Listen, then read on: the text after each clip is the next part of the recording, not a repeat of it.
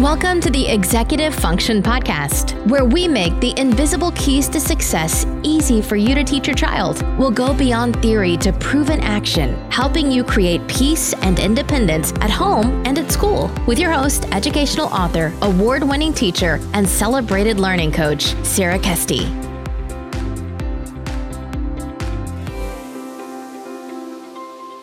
Hi, team. Today on the show, we have Deanna Singh, and she is an expert in diversity, equity, and inclusion. And she's a new friend of mine, and she's going to tell us some tips about how to talk about these super important topics with your kids. Hey, Deanna, welcome to the show. Hi there. Thank you so much for having me. I'm super excited to be here. Yeah, and I'm super excited. So I'm just going to launch in. You are working in this incredibly important field and I want to hear from you like how do you define the diversity, equity and inclusion? So I always try and tell people and you know, we have this saying like how would you describe this to a five year old right? Like wh- what would that what would that look like? And i think that sometimes that gets us away from getting stuck in all the different words and all the you know all the things that can make it more complicated than it needs to be.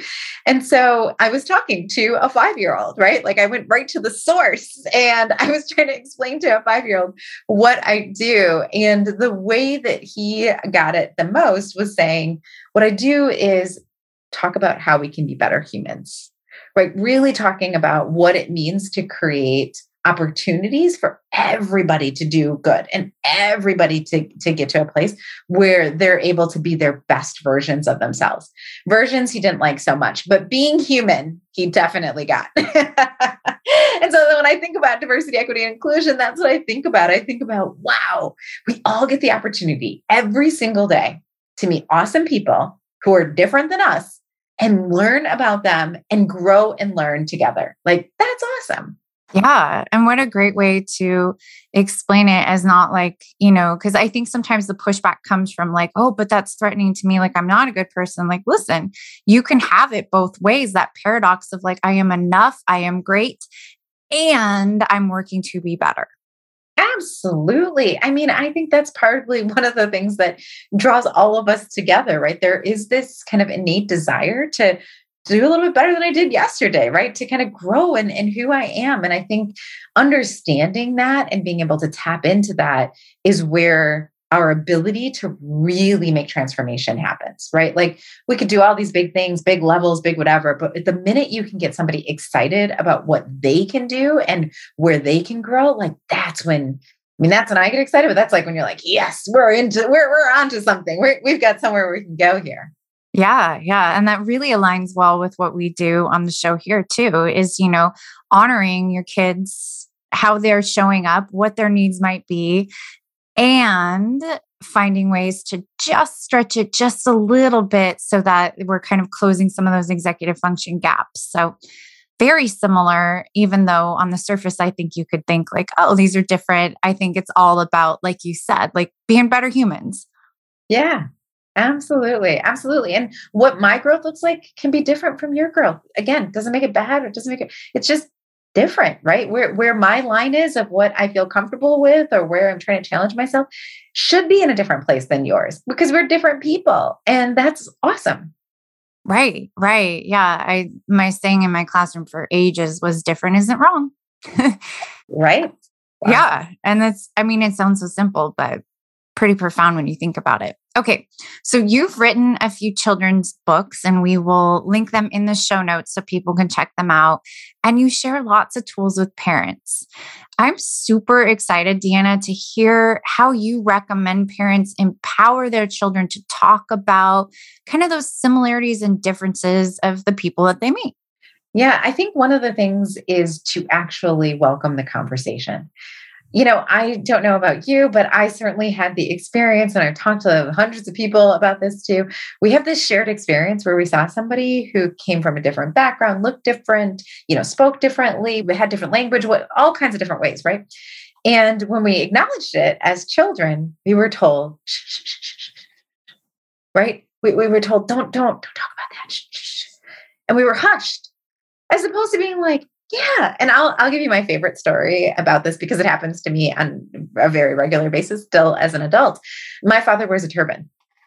So when we go places and there are children around, right? A lot of times children will point like he has a, a hat on his head or look at that turban or the right and we see right families who will be like Shh. but then we also see families who are like yeah he does that's awesome. What color is it? It's red yeah and then they keep it moving, right? Or we engage in some kind of conversation. My dad loves when kids are now, not everybody's not going to love it, and you don't have to, and all that. But my dad likes to be like, yeah, this is my turban. It actually is like a crown, and I wear it so that anybody who might need some help knows that they could ask me for help. Like that's part of my culture and, and what wearing the turban actually means for me. And he loves engaging in those kinds of conversations, but we can never have them when children are told, shh, shh, shh, shh, don't talk about it. Right? Whereas with the other situations, we can kind of move forward. And so I think that that's one of the number one things that we can do when we're trying to empower our children is give them the opportunity and the space to, to share those conversations. I'll, I'll share, if you don't mind, one other story. Go for it. So I had a grandparent that came to me and was like, Yeah, you know, the books that I've written are I'm a boy of color, I'm a girl of color, cloth crown, and then also a book with American Girl called The The Girl's Guide to Race and Inclusion. Those are the children's books that I've written around kind of diversity and inclusion topics. And this grandmother came to me and she's like, you know what? We were reading and and this is a, a, white family right? Her her grandson is white and she said we were reading i am a boy of color and my grandson just maybe like i think at the time he was like six or seven years old she's like opened the book and said oh my gosh this looks like my friend. I, I you know and she was pointing he's pointing at a little black boy and he's like i've never seen a picture of somebody who looked like my friend in a book before. And he has a different color skin than I do. But I, but you know, but I have a white skin. And why is it that there are no books that have pictures that look like my best friend in it and only pictures that look like me in it? That is a amazing conversation to have with the child, right? But I could see, how, and that grandparent did had the conversation. You're right. You know, actually, here are some of the numbers that I know, and how would that make you feel? And right, and got to have. But I can also see somebody being like, no, no, no, no, let's not talk about it. And then what does that do? It reinforces like, oh, this is something that's scary, or this is something we can't talk about, or or we should be kind of a, you know, we should be quiet about the fact that we have differences, as opposed to, well, let's celebrate it. Let's talk about it. Let's talk about what what that means and how that might feel and, and why that's important.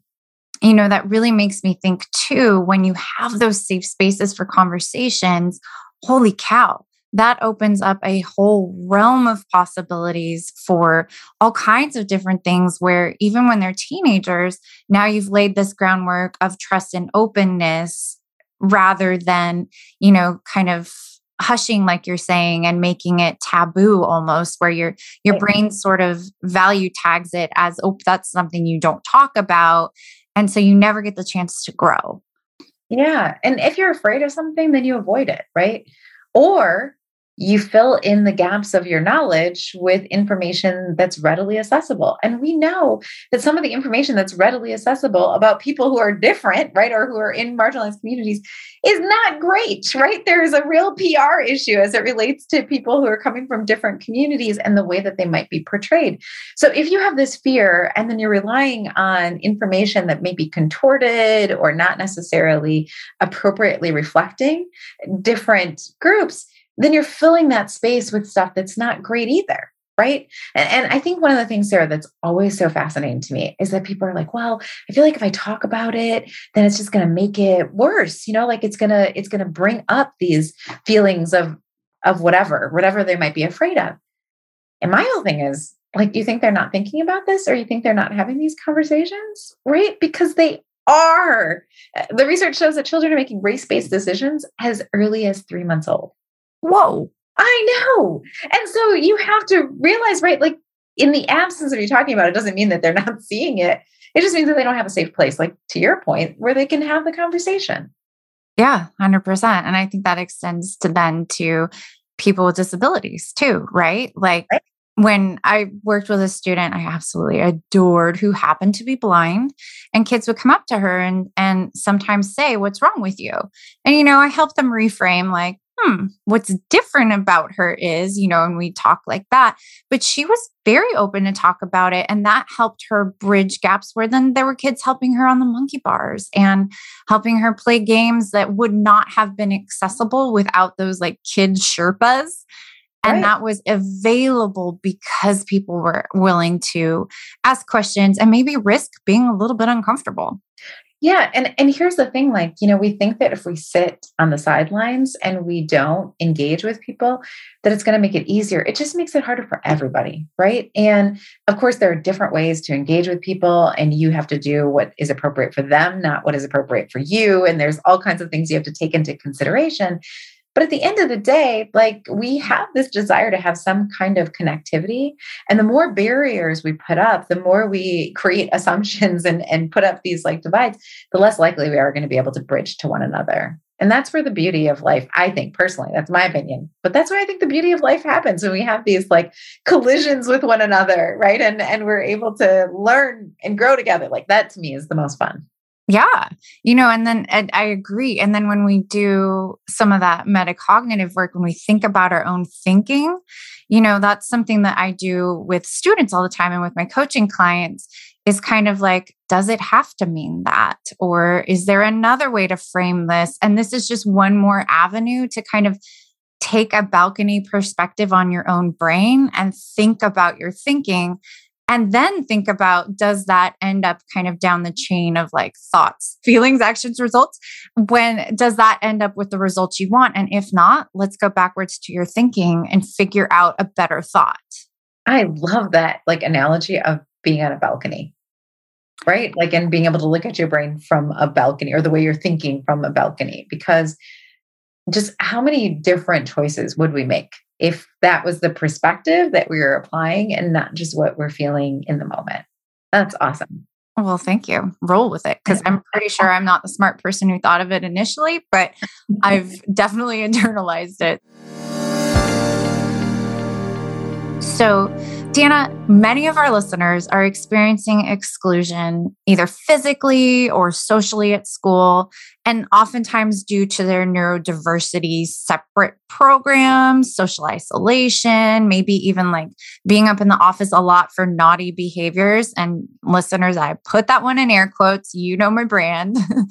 what messages do you have, Deanna, for those who are listening and feeling kind of isolated or maybe even still? Left out of this diversity, equity, inclusion conversation? Yeah, so I think that first of all, I just would like to recognize that I see you. It is really challenging to feel like you're on the margin of the margin, right? Like to feel like there's a conversation that's happening that you know has you have similarities in and then feel like you're you can't even participate in that one. And so that is certainly something that I think a lot more education needs to happen, even within the people who are diversity, equity, and inclusion experts, just in how we're engaging in conversations to make sure that we're being inclusive of, of people who come with all different kinds of backgrounds, right? Including neurodiversity. So that is one thing that I would just say to the field, not necessarily right to, to individuals who may be experiencing it. But to your question, for individuals who may be experiencing, one of the things that I try really hard to do is to think from a asset-based approach, like really thinking from an abundance-based approach. So a lot of times we can come into these conversations and think, ah, I don't have the power, I don't have the authority, I don't have the pedigree, I, right? And just kind of make these list of things that we don't have as we're thinking about how we might be able to approach situations. But I would encourage people to kind of make a different list, right? That list is not as helpful as making a list of all the things that you do have. And so if you're in a situation where you're feeling like this is happening, I think one of the things is thinking like, what are the skills that I have? What are the resources that I have? As a student inside of a building, you are actually the customer, the consumer, the client of that space. And so that gives you a certain level of authority as it relates to what is happening in the space and what isn't happening in the space.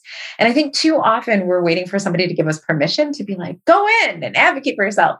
You need that, I'm telling you now, go in, advocate for yourself. You have that authority and you should give yourself the permission to use it, whatever that means for you. For some people, having a conversation is something that's completely like part of what they think is their skill set and where they have their strength. For other people, it's writing. For other people, it might be organizing a group of people who might be experiencing that same thing and advocating as a collective, right? Everybody has different skills that you can deploy as it comes to how you present. But I think if you start with, what do I have? Right? I have these experiences. I have this information. I have access to amazing leaders in the field like Sarah. I have, right, this podcast. I have whatever it might be. What do you have? And then how do you think about what you have and what you're trying to get to, what your what your end goal is? How can you connect that to what the end goal might be? Oh, I love it. That's such an empowered place, right? Like acknowledge like yes, this is my circumstance and you know what it stinks and I'm going to move forward with the gifts that I have and the abilities to connect where maybe I have some deficits and, you know, move forward because that's not only for me, but that's for the others who are coming behind me. Yeah. And, you know, I think that that's just a perspective that, again, there are things that I can do that you can't do, Sarah. And there are things that you can do that I can do. That's what makes us different, right? And it's part of what makes us awesome. And if we're focused on and put our attention on what are the things I can do? What are the things I want to do? What are the things that bring me joy? What are the things that I think can have the greatest impact? And use my energy there. We only have like a certain amount of energy every day, right? Like, and as I get older, I feel like my energy level is waning, going down, right? But we have a certain bucket of energy that we kind of start that's in our, our bank. Where are we going to expend that? Where, where are we going to put that? What, what are we going to invest our time and energy and resources into? Let's do it in things that we know uh, bring us that joy, bring us that satisfaction, and bring us closer to what we're trying to achieve. Right, right. And yeah, that's funny. I use the analogy of battery. oh, yeah. Like, Depending on the day, I'm like bank, battery, right? Like, all there's all kinds of different ways you can think about it. But essentially, it's like, what is your vestibule of power? And I always tell people everybody has power, that's not a question. Literally, everybody has power. Everybody has a space in which they can provide some influence. So it's not a question of do you have power? The question I always ask people is are you using it? Are you using it? Right. And what I'm hearing you describe is kind of what I encourage clients who really feel stuck at school to do. And that is to kind of like make two lists. I call it like the to do list and the Elsa list, right? Like let it go. and and that's okay. So you can kind yeah. of choose where you put your energy. And, you know, sometimes the let it go is you have a grumpy grown up in your life that maybe doesn't understand your neurodiversity and you just kind of get through the class. I'm thinking more in teacher space. Oh, yeah. Yeah. Um, yeah. And at the same time, you put your energy towards maybe more neurodiversity awareness or things like that. So you're not necessarily spinning your wheels on one particular individual, but you're mindfully choosing, okay, here here's my strategy to, you know, navigate this space and you can choose how much you want to push against or how much you want to just kind of roll with it so that you protect yourself, but the power is in that choice, right? Oh yeah. Oh yeah. And that's huge. That's really important to remember. Yeah. And it's, I mean, obviously, I, I think it's easy for us as adults to say that looking back as kids. So it's, there's, there's no shade on any kid that's kind of struggling with that. But, you know, just again, that perspective work of thinking about you do get to choose how you show up and how you interact and what you do with the struggle moving forward. If that's, you know, tapping into your own resources or if that's just and also, I should say, using it to kind of pave the way for others, but you get to decide. And I would just add that I think being a young person is actually an asset. Right. So even in reframing, like, uh, you know, it, it's harder for children to do that. And I totally appreciate that. But even thinking about how, how is being a younger person like an asset to me? Oh, that means, right. I have all these differences. I get to try this in elementary school. I get to try something different in middle. I get to try something different in high school. I'm going to have these different spaces where I can, I can do this or, or, or, or try what I want to do or try something this year or try something with this teacher and not that teacher. Right. Like whatever it might be, like to even think about the things that it, it is part of that reframing, but it's even to think about the things that, well, you're just a kid. Well, you're just, no, yeah, actually, I am just a kid. And that is awesome. Uh, right, right. and that power. yeah, that'll get you microphones that like you and I couldn't get as adults. Oh, absolutely. You absolutely. know? Yeah. And teen brains are wired for that. They're wired to start thinking more globally and have the ability to not kind of have the, the experience baggage of being shot down so many times. So they're they're unlocked in their thinking. Yeah, it's it's a very juicy, very difficult, but wonderful space to be a teen. Absolutely. Absolutely. Okay, so I am so excited because in just a few days, on May 31st, your book called Actions Speak Louder comes out. And okay, first tell us a little bit about the book, and then I have some executive function questions. So, the book is really a guidebook for organizations that are trying to create more inclusive spaces. So, the idea here is that I haven't met anybody who's like, I want to create an exclusionary environment. You know, most of the time it's like, no, I definitely want to create an inclusionary environment. I just don't know what that means. I don't, I don't know how to bring that to life. I don't know what I would change in my daily practices. I don't know how I would show up. And to the point that we've been making over and over again in this in this talk, I don't know how to use my power. What what does that even look like? And so this book is really meant to be something that you can pick up, read, and put to action literally right away. Nice. Oh, that's exciting. How would you describe school leaders using it? So I'm super excited about being able to, to put this in the hands of school leaders because there's so many different spaces where you get to guide and, and help kind of design what the experience is going to look like for everybody who enters that building. For parents, for your students, for your faculty and staff, right? For for everybody who literally community members who come and, and use your spaces. And so really the book, as you're walking through it, the first half of it is all about what I can do as an individual. It really is a, a lot around mindset. How do I get to that? What are some of the things that might be challenges? And the second half of the book goes at some of the bigger issues that we see within our institutions. So things like how should I be organizing my meetings? How might I be thinking about performance review or, or moving? How might I be doing mentoring? Like, what does that look like with my student population or my staff or, or my faculty? And so I think that I'm, you know, as being an educator and just also a, a, deep admirer of all educators. I would say I'm like a like a fangirl, you know, like an educator fangirl. I'm like, cares are going to be there. Oh my gosh, it's amazing.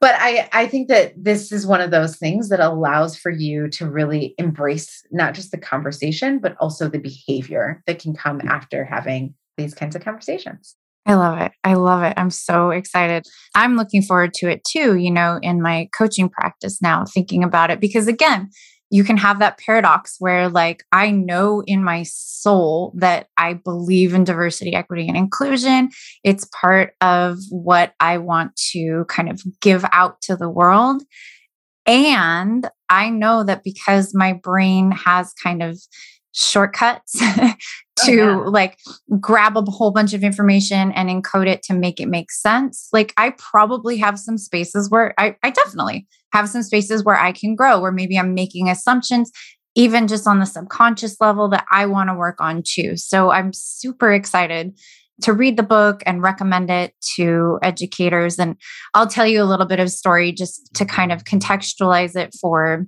I would say 2022 definitely, but this this story happened in about 2018, 2019. I moved campuses, so I was teaching a couple of separate special ed classes at a middle school campus. And when I got there, they have these gorgeous science labs. And I was assigned to teach two science classes, two math classes, and let's just throw in a study skills. Why not? Right. That's a whole other issue of equity where special ed credentialing is very different from general ed. So I don't have to have a science credential to teach science. There's a yucky loophole for you.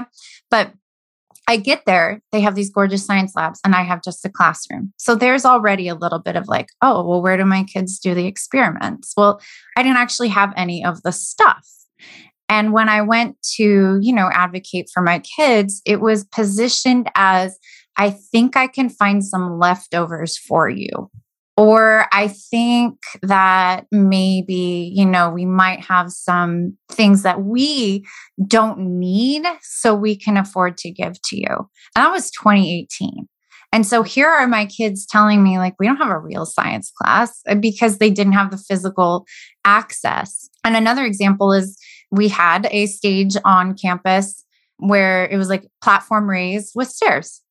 We had students in wheelchairs. So if they were to receive awards or want to participate in some of the rally stuff, nope, you had to do it on the ground. And those kind of spaces where I would, you know, kind of tie back to the book, challenge educational leaders like to consider that this work is so important, not just for legal mandates, because obviously, like that could be an ADA thing, but just in general, of like these protections and this philosophy benefits all of us and is for all of us. And in terms of the span of abilities, we're all, you know, just a traumatic brain injury away from needing access like that. So having it here available isn't just for the people who happen to utilize it right now, it's for everyone.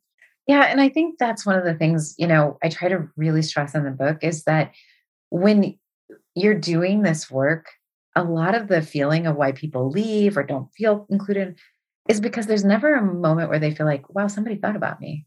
Right. And just imagine like going through your whole day and realizing, yeah, no, this room wasn't made for me. This classroom wasn't made for me. This learning environment wasn't, these materials weren't made with me in mind. You know, so all day long, you are just experiencing another example, another example, another example of why you weren't even thought about. Right. And how, what does that do to you as a, as a human being? It makes you feel little. It makes you feel unimportant. It makes you feel invisible. 100%. And as the representative of that group, when I was teaching full time, oh my goodness, it was just this added tax of if you want it, you have to fight for it, where others just hand it, just get it handed to them. Yeah. And you have to fight for everything. And that's why one of the things you said earlier was, you know, you get to decide. There are some moments where it's like, no, I'm going to do this. I'm going to fight for it. And there are other moments where it's okay to be like, I'm not. Mm-hmm. Do you know what I mean? I'm tired. You know, this is not where I'm going to put my energy or my effort. And I love that, like Elsa list, right? Of let it go.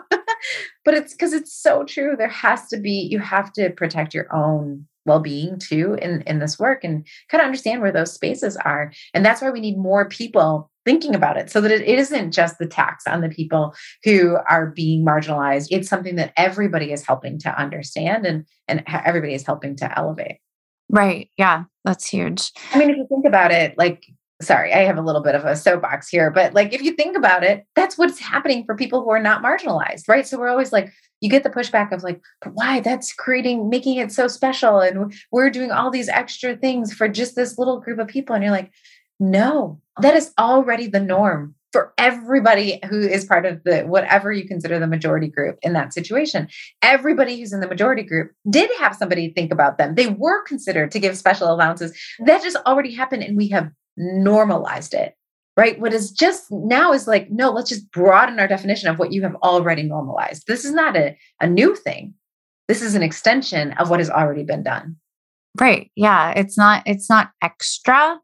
It's just reframing, just some perspective work and then changing policies, but not necessarily doing more, just changing them so that they are more inclusive by the way, no no need to apologize for the soapbox because I probably stand on one in my podcast recording every single time.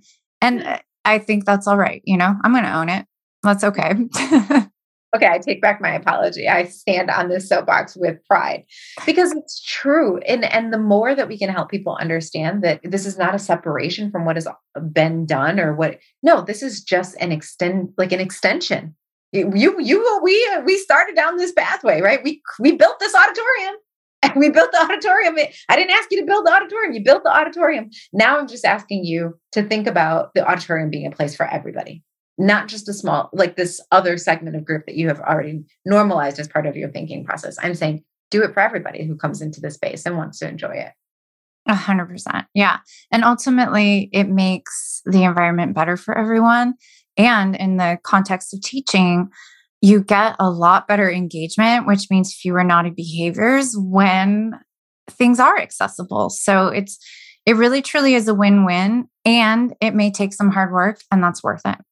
Yeah, absolutely. Okay. So before we wrap, I would love to kind of tie it back to executive function because I'm always so interested in how people's brains work. And you've written many books. So think about this last action speak louder. Writing a book takes a whole bunch of executive function like planning, time management, organization. Can you tell us just a few of your top strategies that you utilize to write Action Speak Louder?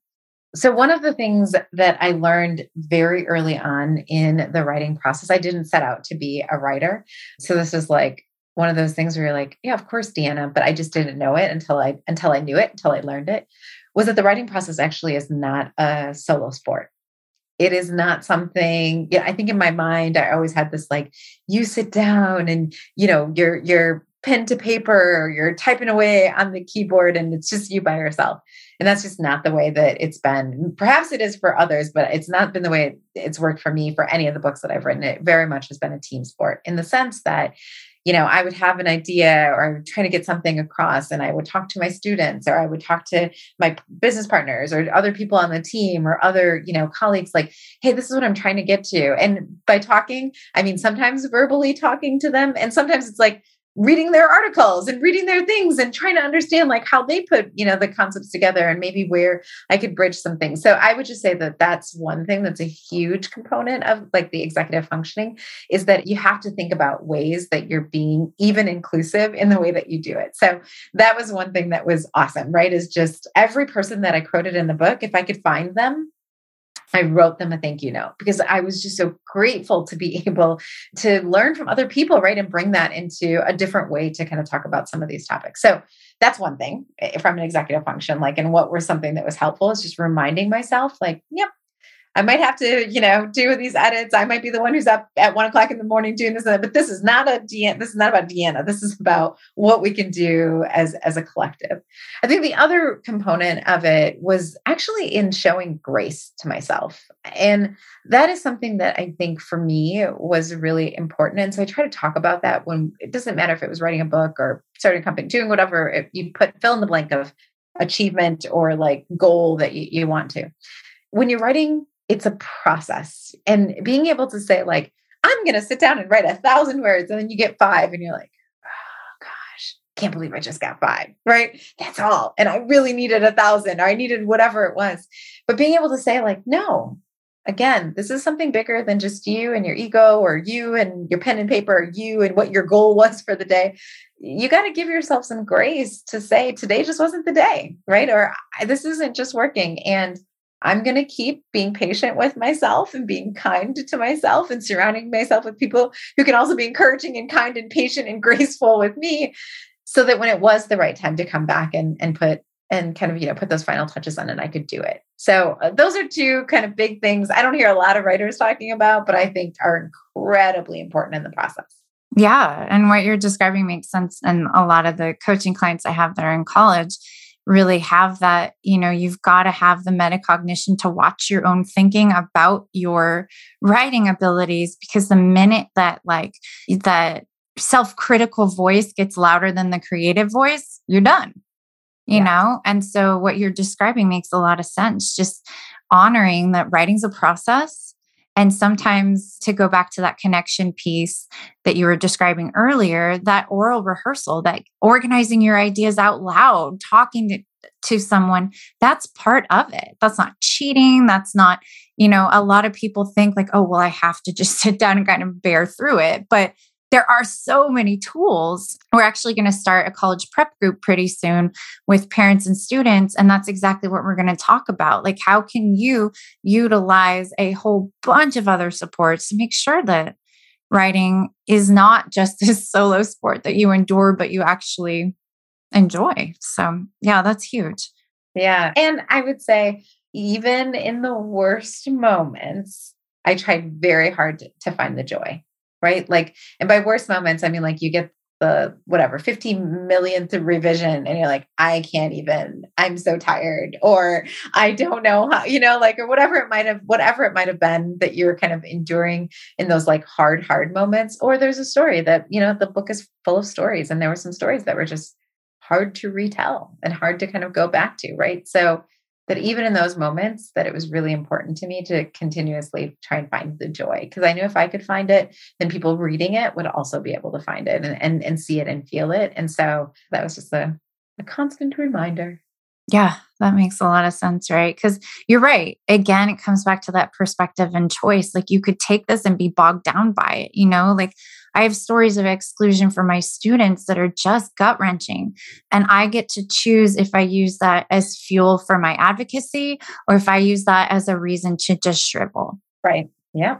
You do. And some days there is a bit of shriveling. And then I unshrivel and get to work. I am 100% with you.